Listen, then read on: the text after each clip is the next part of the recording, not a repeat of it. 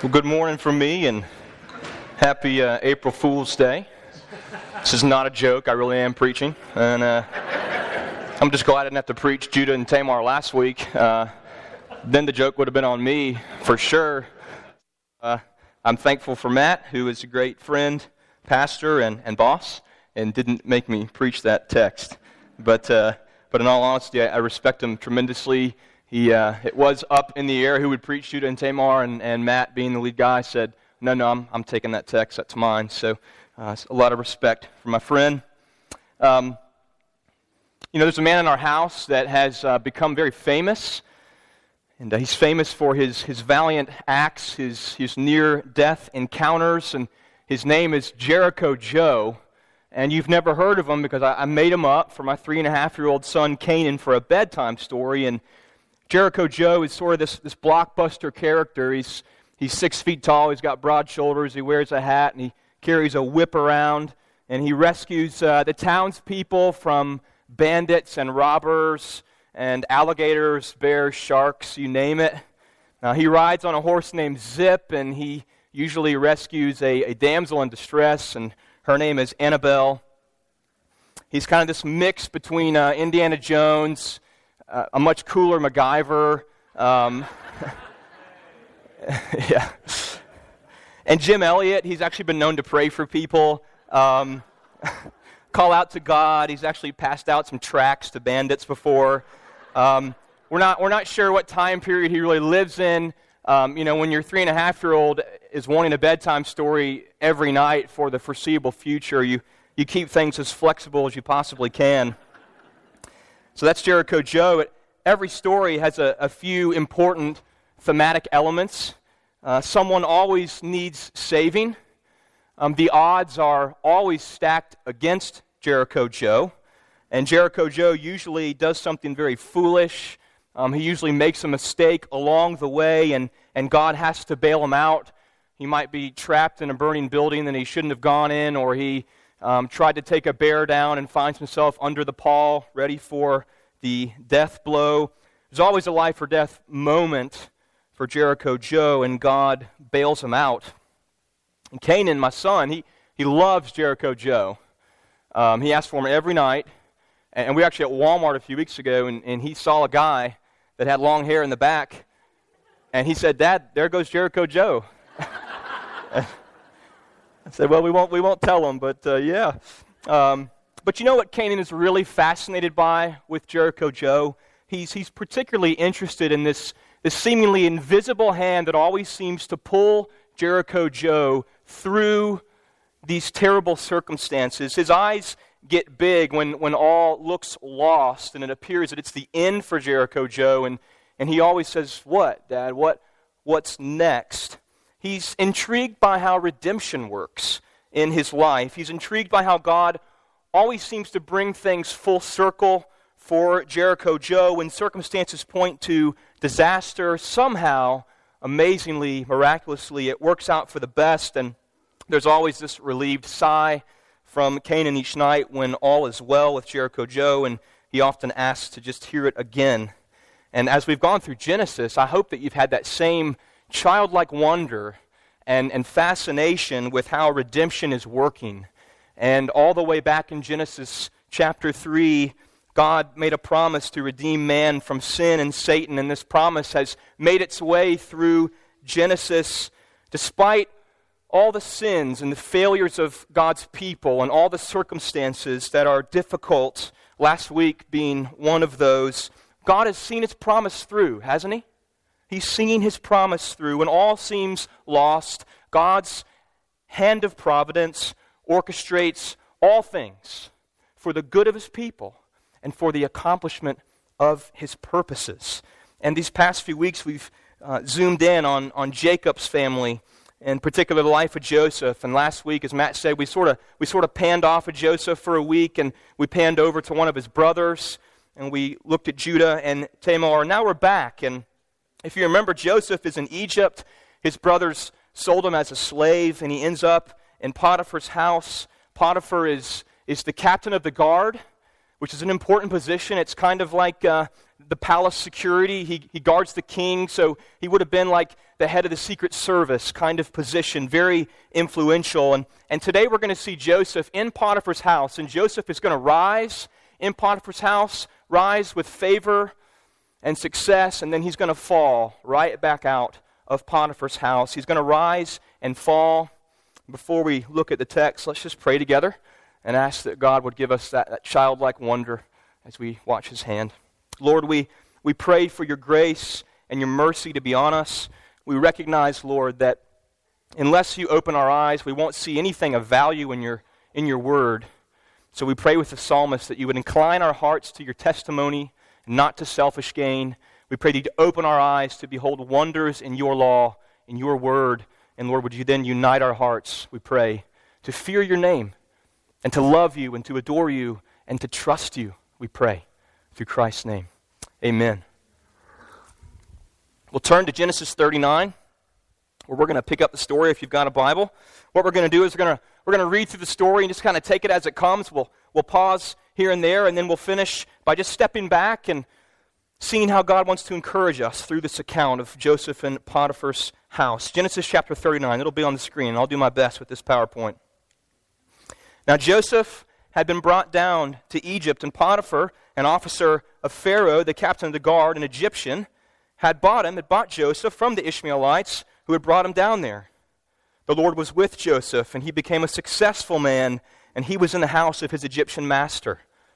His master saw that the Lord was with him, and that the Lord caused all that Joseph did to succeed in his hands. So Joseph found favor in his sight, and attended him, and made him overseer of his house and put him in charge of all that he had.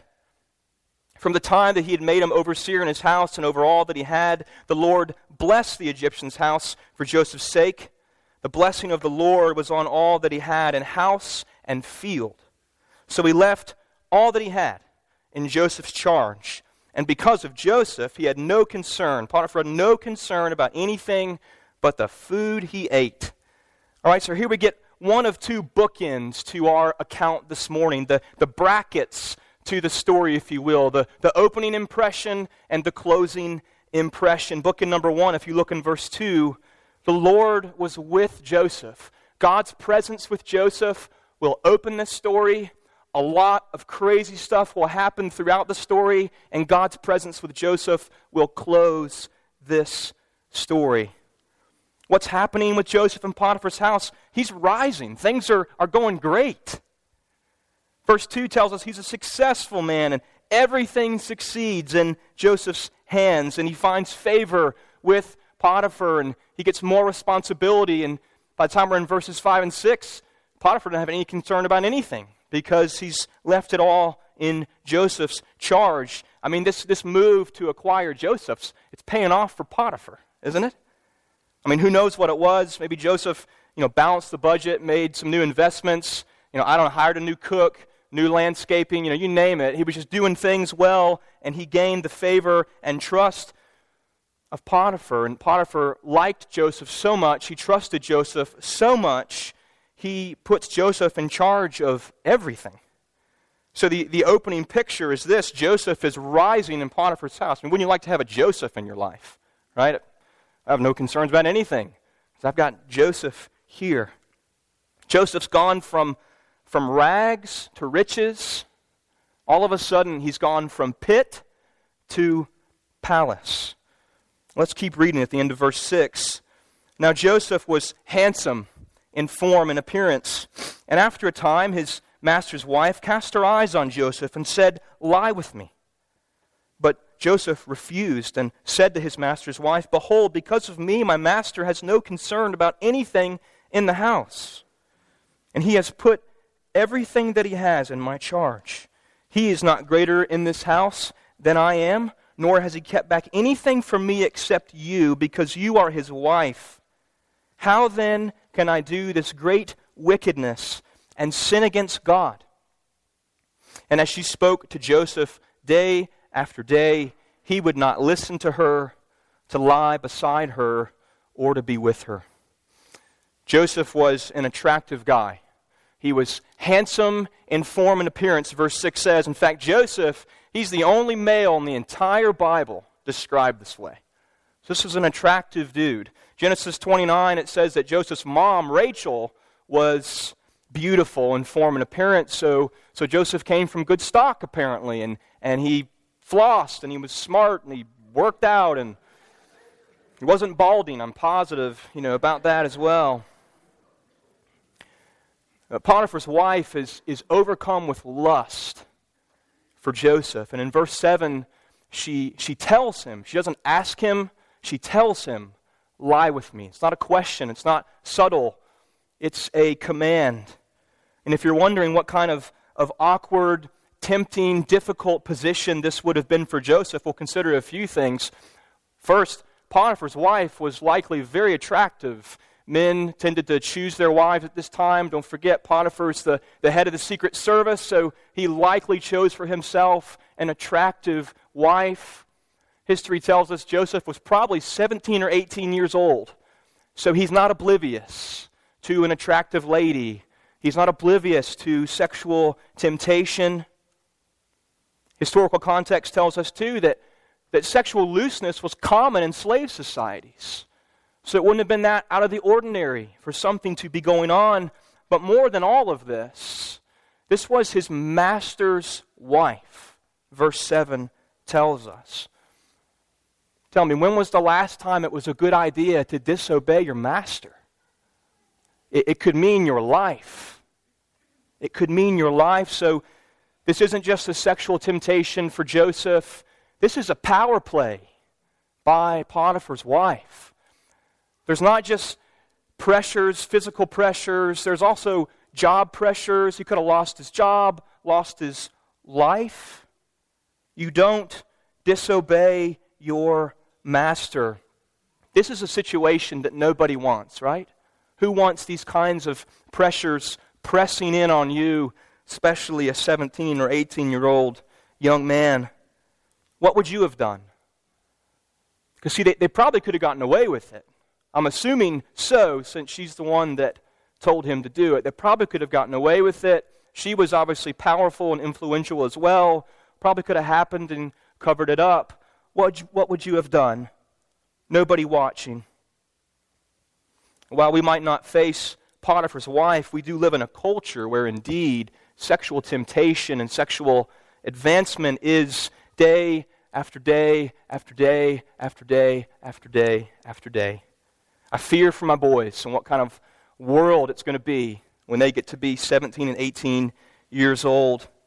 Joseph would not listen to Potiphar's wife. Will we listen to the sexual advances of the culture you know, in, in the church, there's a million methods and, and acronyms and these kinds of things to resist sexual sin, and, and those can be really helpful, so I'm not going to minimize any of those. But I want us to see this morning where Joseph draws his power, where he gets his motivation from to resist an attractive woman who's also his master's wife day after day after day this wasn't just one encounter. This is day after day. You wake up and go into work, and your master's wife, an attractive, influential woman, day after day, telling you, Lie with me. Look at verse 8. This is Joseph's motivation. This is where he gets his power from. Verse 8 Joseph says, Because of me, Potiphar has no concern about anything. In verse 9, Potiphar hasn't kept anything from me except except you. In other words, Joseph is saying, Potiphar trusts me. My, my master, my, my friend, he, he trusts me. How could I deceive him and break this trust and wrong my fellow man? And what's more, in, in verse 9, Joseph says, How could I do this great wickedness and sin against God? Joseph knows the stakes are even higher than betraying his own master and sinning against Potiphar, Joseph says, I can't do such a wicked thing against God. And I, I really think this is something missing in our day a, a radical concern for what God thinks about our sexual desires and our sexual actions. Radical concern, isn't this missing, for other people and how our sin especially in this area, doesn't just affect you, it affects other people and it wrongs other people. It's revolutionary, right? No special methods or mantras. My friends, if you find yourself this morning languishing in sexual temptation, Joseph provides you with a model, and it's really simple. It's fear God and love fellow man. And cross current, the youth, they know what I'm talking about. We, we finished a series where the Sadducees asked Jesus, What's the most important commandment? What's the, what's the biggest thing to care about in the Christian life? And Jesus says, Love God and love neighbor. And I think that's what Joseph is doing here. Verse 10 says this conflict is happening day after day. So we know it can't continue. There's, there's got to be a conflict, there's got to be some drama coming. So here we go. Verse 11. But one day, when Joseph went into the house to do his work, and none of the men of the house was there in the house, she caught him by the garment, saying, Lie with me. But he left his garment in her hand and fled and got out of the house. And as soon as she saw that he had left his garment in her hand and had fled out of the house, she called to the men of her household and said to them, See, he has brought among us a Hebrew to laugh at us. He came in to me to lie with me, and I cried out with a loud voice. And as soon as he heard that I lifted up my voice and cried out, he left his garment beside me and fled and got out of the house. Then she laid up his garment beside her, by her, until his master came home. And she told Potiphar the same story, saying, The Hebrew servant whom you have brought among us came in to laugh at me. But as soon as I lifted up my voice and cried, he left his garment beside me and fled out of the house. As soon as his master heard the words that his wife spoke to him, This is the way your servant treated me, his anger was kindled. And Joseph's master took him and put him into the prison, the place where the king's prisoners were confined, and he was there in prison. Verse 21 But the Lord was with Joseph and showed Joseph steadfast love and gave him favor in the sight of the keeper of the prison. And the keeper of the prison put Joseph in charge of all the prisoners who were in the prison. Whatever was done there, he was the one who did it. The keeper of the prison paid no attention to anything that was in Joseph's charge because the Lord was with him, and whatever he did, the Lord made it succeed. So Potiphar's wife grabs Joseph's clothes and, fearing God, fearing God, he runs for the hills. He feared God more than he was afraid of losing his job or his life, perhaps. And just look at the length in which Potiphar's wife will go to hide her sin. Look in verse 14. She says, Potiphar has brought among us a Hebrew to laugh at us. He came in and tried to lie with me. I screamed and he took off. See, in this context, there was serious tension between Hebrews and Egyptians. Egyptians didn't even eat with Hebrews. We're going to see that in Genesis 43 in just a few weeks.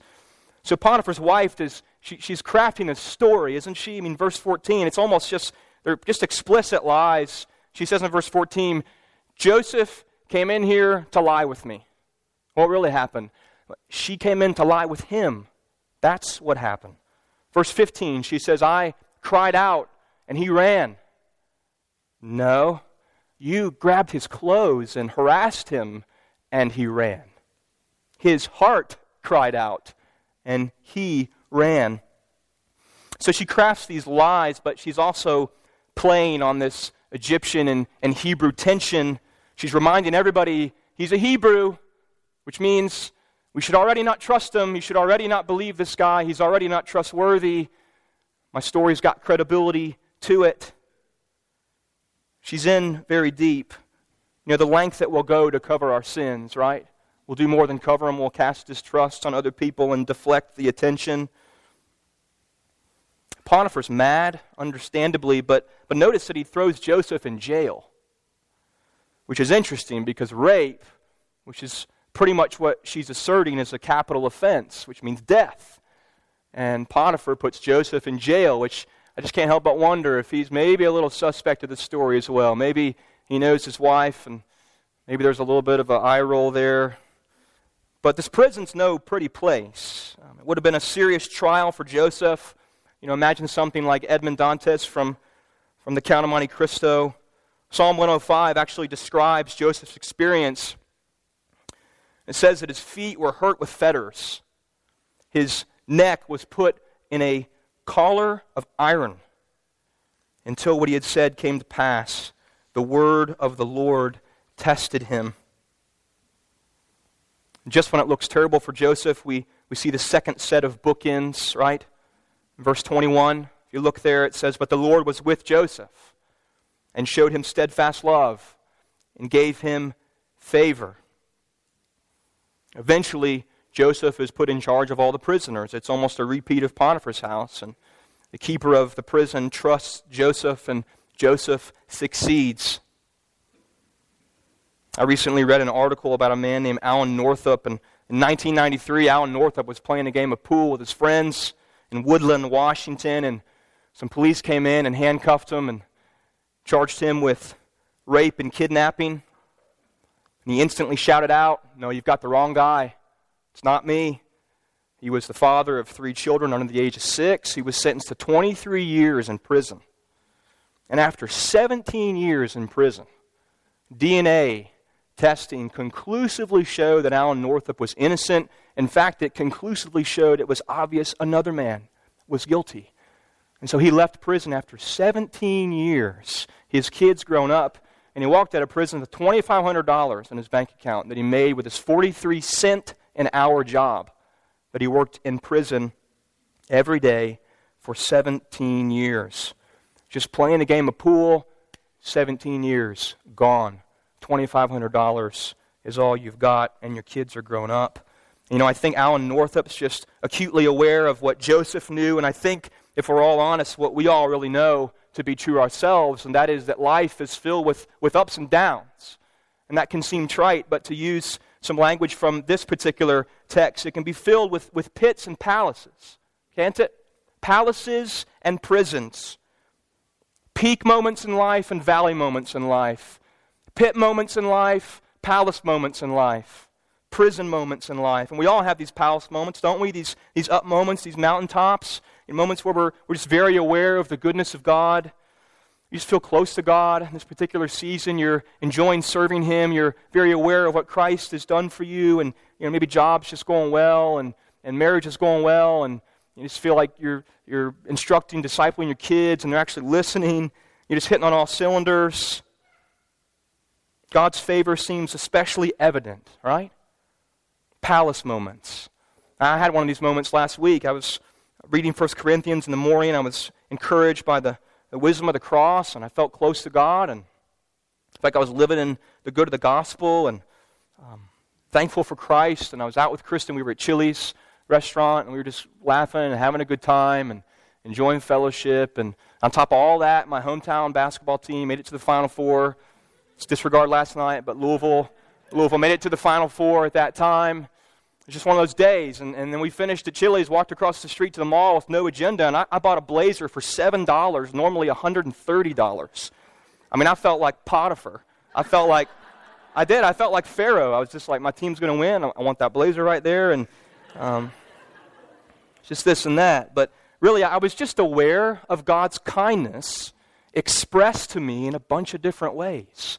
I was, it was a rising moment. You know, it was an up moment. It was a, a palace moment. And you may have not been sent to prison for a murder you did not commit, but we all have prison moments in life, don't we?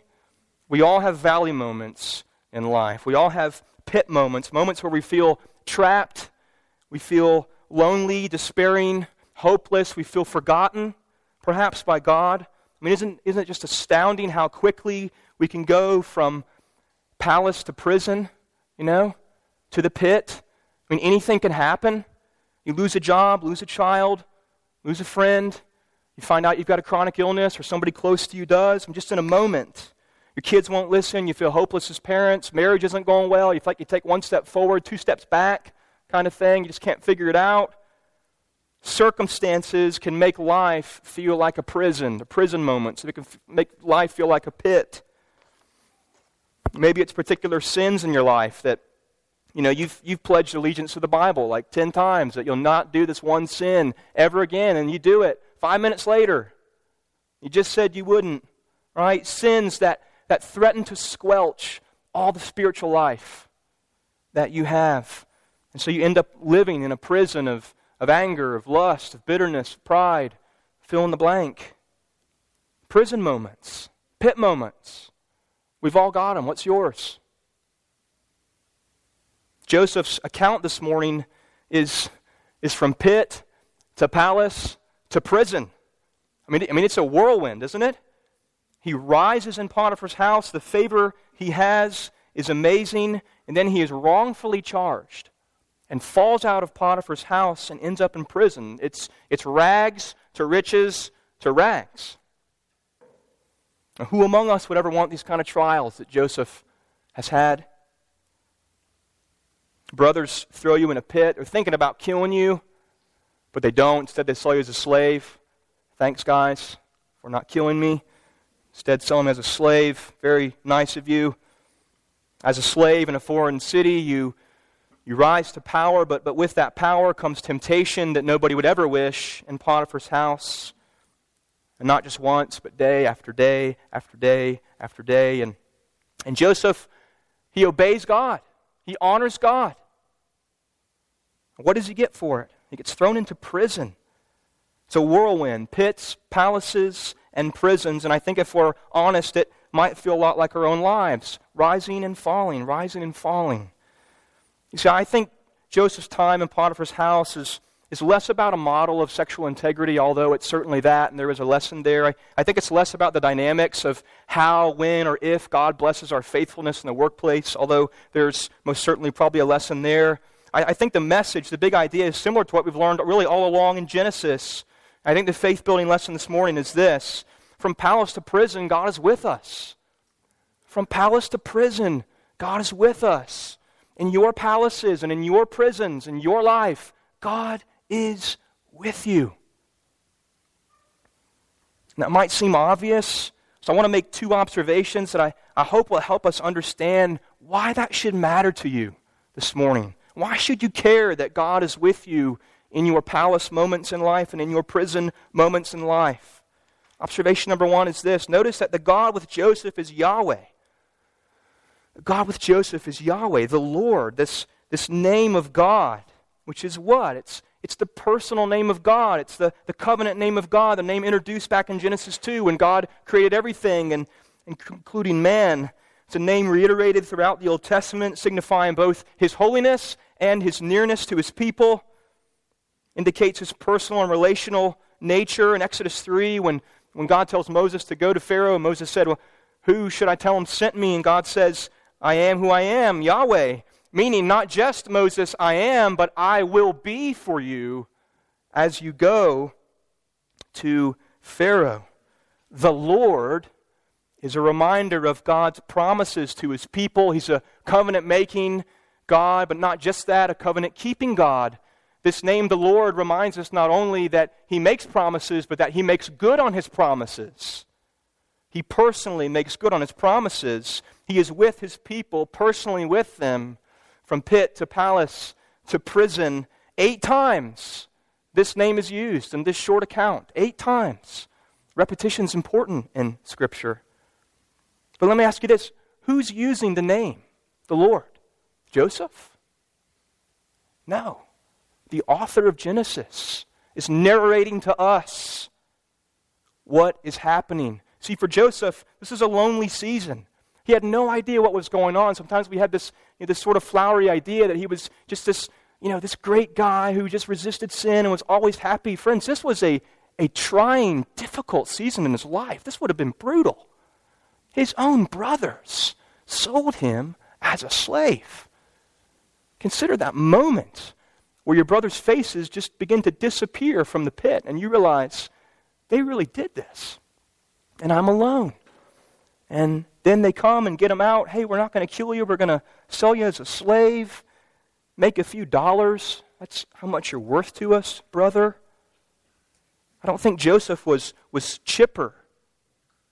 This is a lonely season of life. He's, as a slave, he's in a foreign city where people worship foreign gods. His master's wife is, is after him day after day after day. Not just sexual temptation, remember, but this, this job pressure. This is his master's wife. Joseph had no idea what was going to happen next. But the author is telling us that God was with him from pit to palace to prison. God was with him. Kent Hughes, a pastor and theologian, he says this. He says, We're to understand that at the most uncertain time in Joseph's life, when he could see nothing of God, the covenant God of Israel was at work to effect his covenant promises through Joseph. Alone in Potiphar's house, with the intimidating architecture of Egypt dwarfing him, living amidst idolatrous hymns, Joseph was not alone.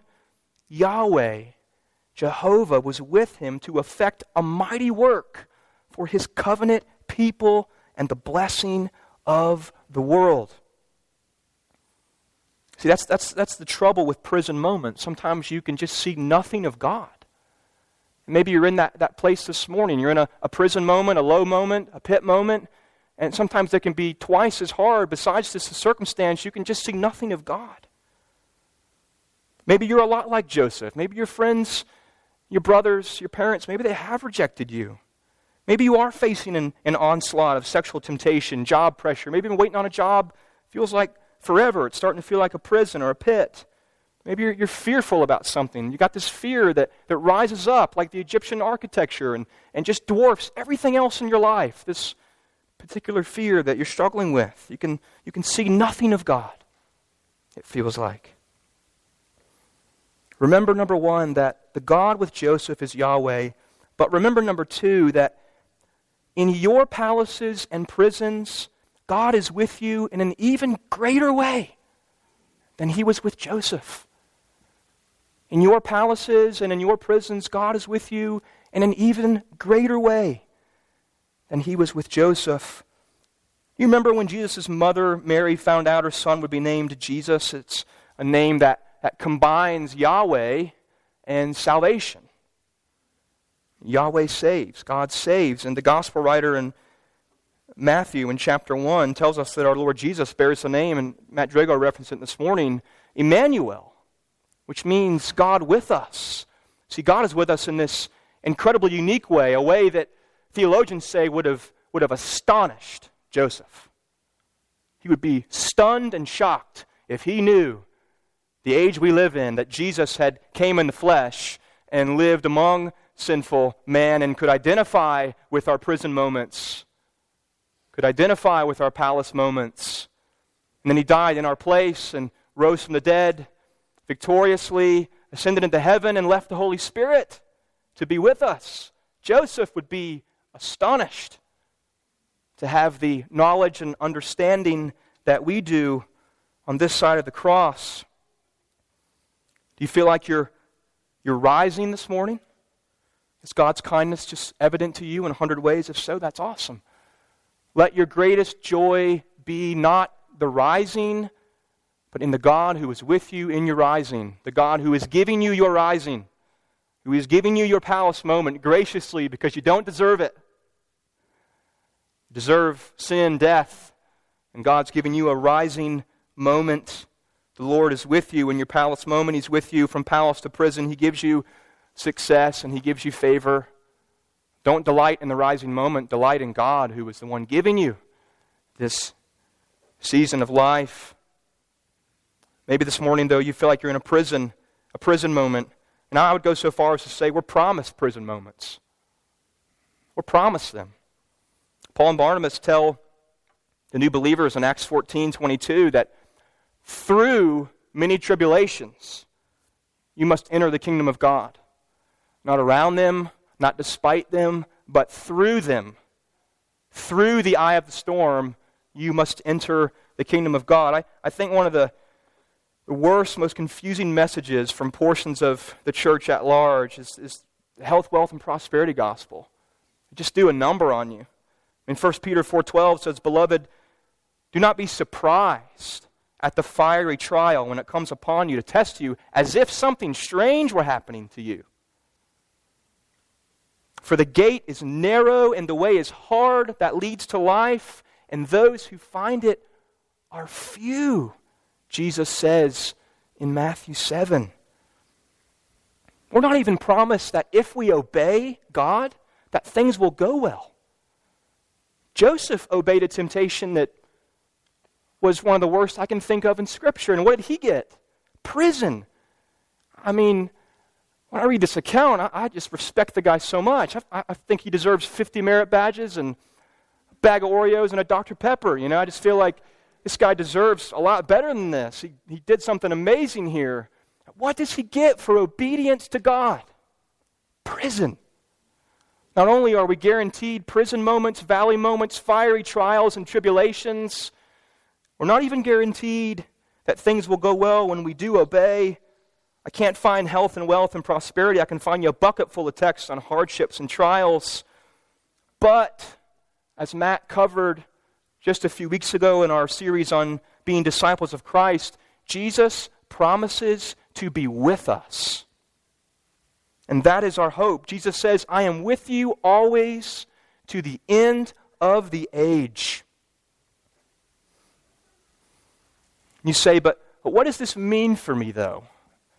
In my prison moment, in my difficult, trying circumstance, what does it mean for me that Jesus has promised to be with you, with me? And I, I want to give you three things very quickly. It means, number one, you're not forsaken in your prison moment and your trying moments, your pit moments. There's a difference between being in a trial and seeing nothing of God and being forsaken by God.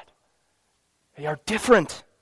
Hebrews 13:5 reminds us that God has said, "Never will I leave you, never will I forsake you." Friends, Jesus was forsaken by God so that we might be forever cherished and loved by God no matter what your, your circumstance this morning, even if you feel like you can see nothing of God. Just like the author of Genesis provides us with this narration, this, this theological interpretation of what's really going on with Joseph, let the same be true for you this morning, all right? You might be in a pit, a prison moment, you like you can see nothing of God. Here is what God would say to you You are not forsaken in your prison moment. You're not forsaken, number two, and you are not separated from my love. You're not separated from God's love. See, if, if you're not assured, assured of God's love, then every prison, pit, trial, it's, it's, it's like a double trial. It's twice as hard because you're not only struggling with the trial itself, but you're wondering if God is angry at you and has sent this trial to you to punish you for your sins. And God certainly disciplines his children and he purifies us and he sanctifies us. But nothing in all creation can separate you from the love of God. Romans 8 35 through 39 tells us you are not separated from God's affectionate love for you. He sent His own Son to die for you. He set His love on you, knowing your sin in this prison moment that you find yourself in, you're not separated from His love. You're not forsaken by God, and you're not separated from His love, even if you feel like, I, I can't even see Him. Here's the narration for your life right now. You're not forsaken, and you're not separated from His love. And lastly, number three, your eternal life is secure. You see, like, like Jericho Joe and, and like Joseph and like us, prison moments, falling moments, pit moments can cause us to doubt everything, right? When you're on the mountaintop, you don't doubt anything. But when you're in a, a pit, when you're in a situation that feels like a prison, you can start to doubt everything the goodness of God, what I do wrong. And if you're like me, sometimes you're just like, man, am I even a Christian? Does, is God really with me? You know, was I really converted? I mean, I didn't sign up for this particular circumstance. Is that you this morning, just doubting everything as a result of your particular trial and circumstance? You know, I think there's moments where Joseph doubted everything. When his neck was in a collar of iron, I think he was wondering, what is going on? First, my brothers tell me it looks like things are getting a little bit better in Potiphar's house, and now I've got a collar of iron around my neck. I'm in prison. I think that he struggled and, and doubted. Be encouraged this morning. Colossians 3 tells us that Christ is seated at the right hand of God, and we are united with Christ by faith, and so our lives are hid with Christ on high. Christian friend, no matter what your circumstances this morning, your eternal life is secure. Because, like Joseph, your, your temporal life, your, your temporary moment, doesn't feel so secure. The only thing that was secure in Joseph's life was the collar around his neck. you know? And sometimes it's, it's like that. It feels like everything is falling apart. God would encourage you, He would give you a, a narration of your life. He's, you, you, you may not be able to see Him, but He's giving you this narration. It's your eternal life is secure. You are not forsaken. You are not separated from God's love. Your eternal life is secure. Your life is, is hid with Christ on high. Music team, if you guys want to come back up. You see, Jesus himself, he is the ultimate riches to rags to riches story. Jesus, he left the, the riches of heaven, he left the glory of heaven. And Jesus condescended, became flesh, and dwelt among sinful man. And, and like Joseph, like Joseph, Jesus was rejected by his own brothers.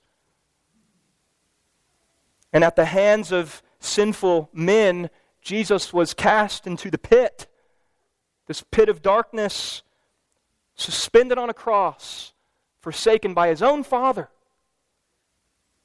You see, like Joseph, Jesus was charged for crimes he did not commit. He died in our place for our sins. Jesus died and, and he was raised from the dead by God. Like Joseph, Jesus fell and then he rose but only better than Joseph, because Joseph is dead now, physically speaking. Jesus rose never to die again. Jesus is a greater Joseph. He is in heaven reigning, he's in heaven interceding for his beloved, which is you if you're hoping in Christ. He reigns interceding for us, never forsaking us, always with us. Sovereign Grace Church, this morning God is saying, I was with Joseph as he rose and fell in Potiphar's house from pit to palace to prison, from pit to palace to prison in your life. I am with you to the end of the age. Lord, we thank you that these are true words. We thank you that Colossians 3 is true, that our lives are hid with Christ on high. Though we may be in a, a prison, a pit moment, we are not forsaken. We are not separated from your affectionate, father like love that caused you to send your own Son to redeem us, adopt us into your family, and our eternal life is secure. Lord, we confess this life. There are moments when nothing feels secure. It feels like everything is falling apart. But our hope is in you we realize that just like with Joseph, just as he rose and he fell, you are with us, Lord, from palace to prison in our life. We just pray you lift our eyes this morning, even off of our circumstances and onto you. Lord, let us hear the narration that you are providing for our current trial. We pray. In Christ's name, amen. Stand.